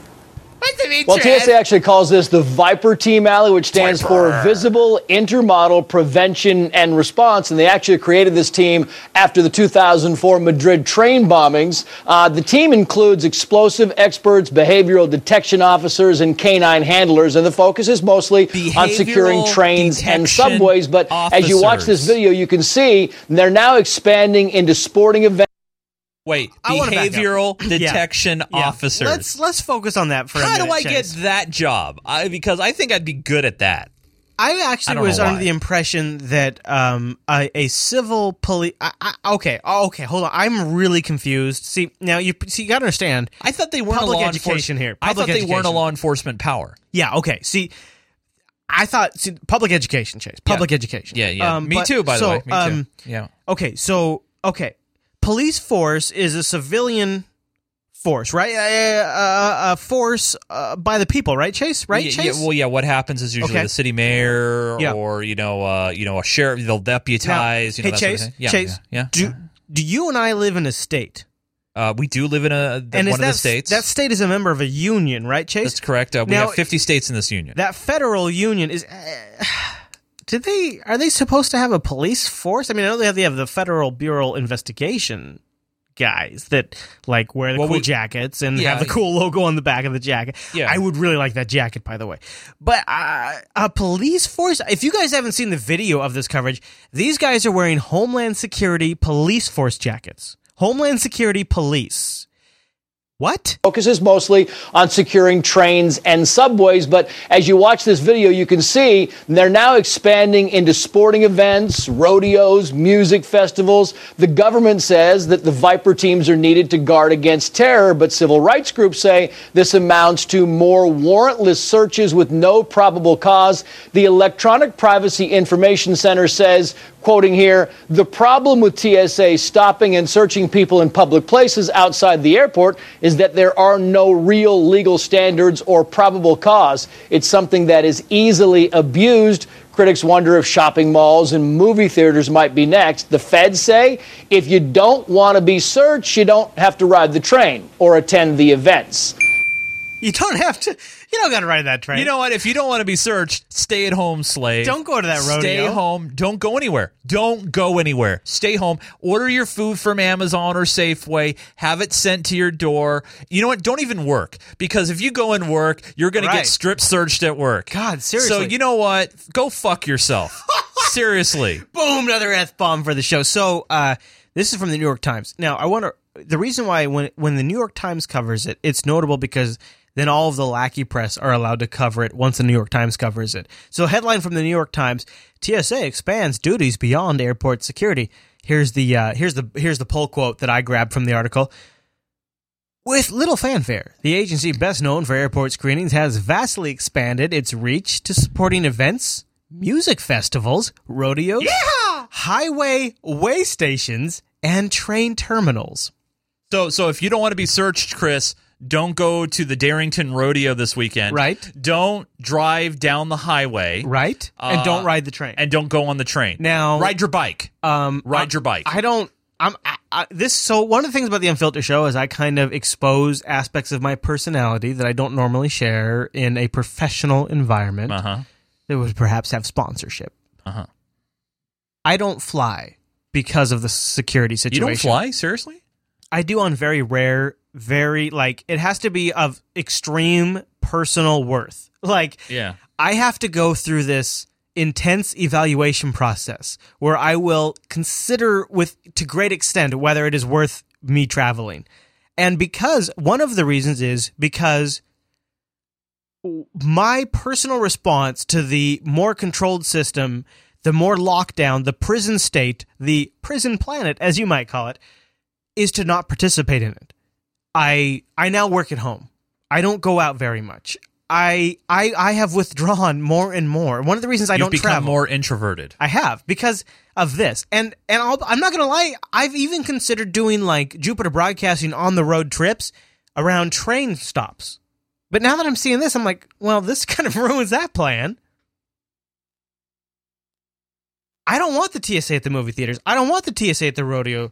I don't want TSA at the music concert I go to. I don't want TSA at the highway This- way station. this I don't is- want TSA on the train. This is an amoeba. This is a virus. This is an employment program. Well, not just that, but it's a virus that is expanding and getting larger and larger until It's it a gets cancer. stopped. Let's just call it what it is. Yeah, yeah. I was being polite about it, but It's yeah, a cancer. You're right. Yeah. It's a cancer. Yep. And the thing is, you know, I, I'm actually going to be doing some traveling here in November. And uh, now I'm pre-screened. I'm uh, TSA pre-checked. We talked about this. Right. Well, this actually makes sense because as as these things become in, in, They want, they institutionalized, want as they become normalized, these programs. they want them to be sustainable. They want them to be scalable. They want them to sort of, you know, they got to they got to be able to maintain the theater aspect of it, but they also don't want to inconvenience you too much. Honestly, Chase, if I was traveling, I'd sign up for this theater pass too. It's like you get like a you get a you get a you get a club card to the movie theater now. Yep. Yep. Well, but but Chris, if you don't want to be searched, don't go anywhere. Right, exactly. Don't go to the rodeo, Chase. I like a good rodeo. Yeah. Speaking of rodeo, should we get to some of the feedback before we, get some- out of here? Yeah, we got some feedback uh, this week. Uh, this uh, email uh, came in from CK, and he writes in the following: "Hello, I'm a frequent viewer of LAS, and just recently watched, started watching a few other of your other shows like Plan B and Unfiltered. Love it all. Keep it up. Thanks, sir. Uh, My question is Will you cover any stories about stuff outside the U.S.? I understand news in America is basically look like America is the whole world, but you're smart enough to go around that. As of right now, it's obviously a lot of U.S. scandals, so I don't expect any other nation to take the spotlight anytime soon, but I'd like to see a wider view, so to speak. if even if no, I'll still keep watching. Thank you. Well, you know, This is CNN's Wolf Blitzer, and you're in the situation. hold on.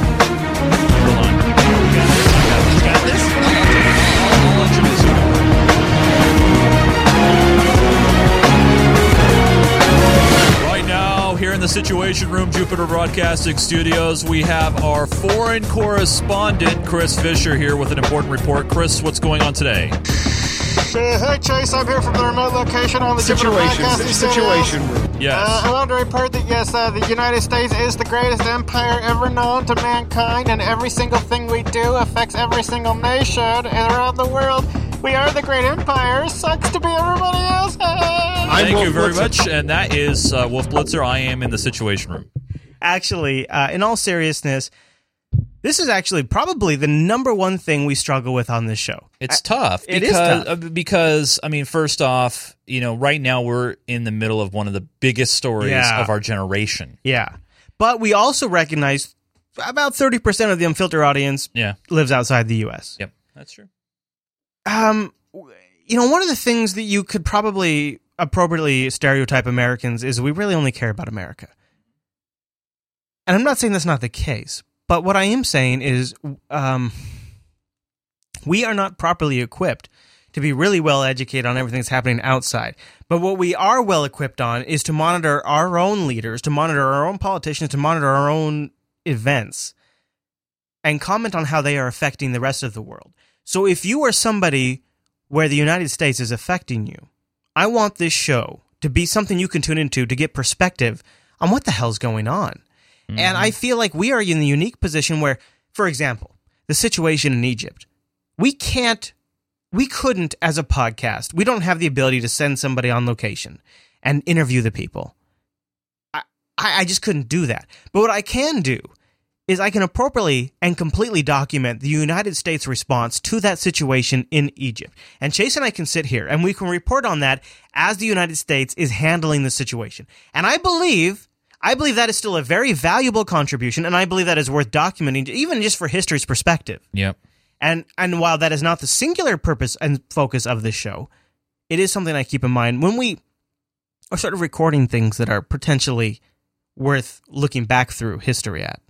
You know what I mean? Yeah, absolutely. I. So it's not that we exclude everything else, it's that we just have to take into consideration what our strengths are. right, Chase? Yeah. All right. Yeah. I feel like you're bummed out. Don't be bummed out. No, out. I'm sorry. I'm all right. All right.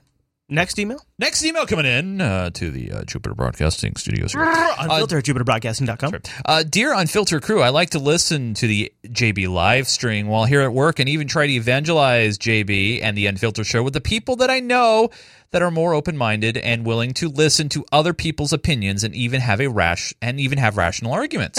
Uh, currently, I'm listening to back episodes of Unfiltered. I've noticed that in the earlier in the life of the show, there were a few more fluff stories. Beyonce's lip syncing scandal, fake food. Uh, but since all of the NSA Snowden leaks, there have been a real focus on the stories that will make history. I think y'all are doing an awesome job. I have been a supporter for the f- past few months in uh, sending in 15 bucks a month using the donate option just to have one monthly bill for Jupiter Broadcasting. Love all your shows from Nix via Next, you via BitMessage, which by the way is a way that people could also send messages into That's the right. show. We have our BitMessage address in the show, and then you can be confidential about it. What do you think about that, Chase? So, you know, we have kind of focused in. Every episode is a little more focused now. Um, and I, you know, we're sitting here. You're a little bummed out at the end of the episode. Well, it's one of those situations where, you know, as I said just a moment ago, you know, this is one of those times in the, our life. It's the TSA and the and the judicial stuff specifically, right? Today? Yeah, I mean, I mean, it's like, come on. I mean, you know, the the government. I mean, it's opened up my eyes, and hopefully, it's opened up your guys' eyes. And it's one of those situations where it's just like sometimes you want to be like the ostrich and just leave me alone. Let me put my head in the sand and pretend it can all go away. So, do you take any comfort in the concept that you are sort of leading the edge of people who are becoming aware? Sure, sure. The the only the only obvious danger in that is there's always inherent risk. And Yeah. now that we've heard about what the NSA and what the government can do, it sometimes freaks you out a little bit. I'll be honest. I'm I am using DuckDuckGo these days. See?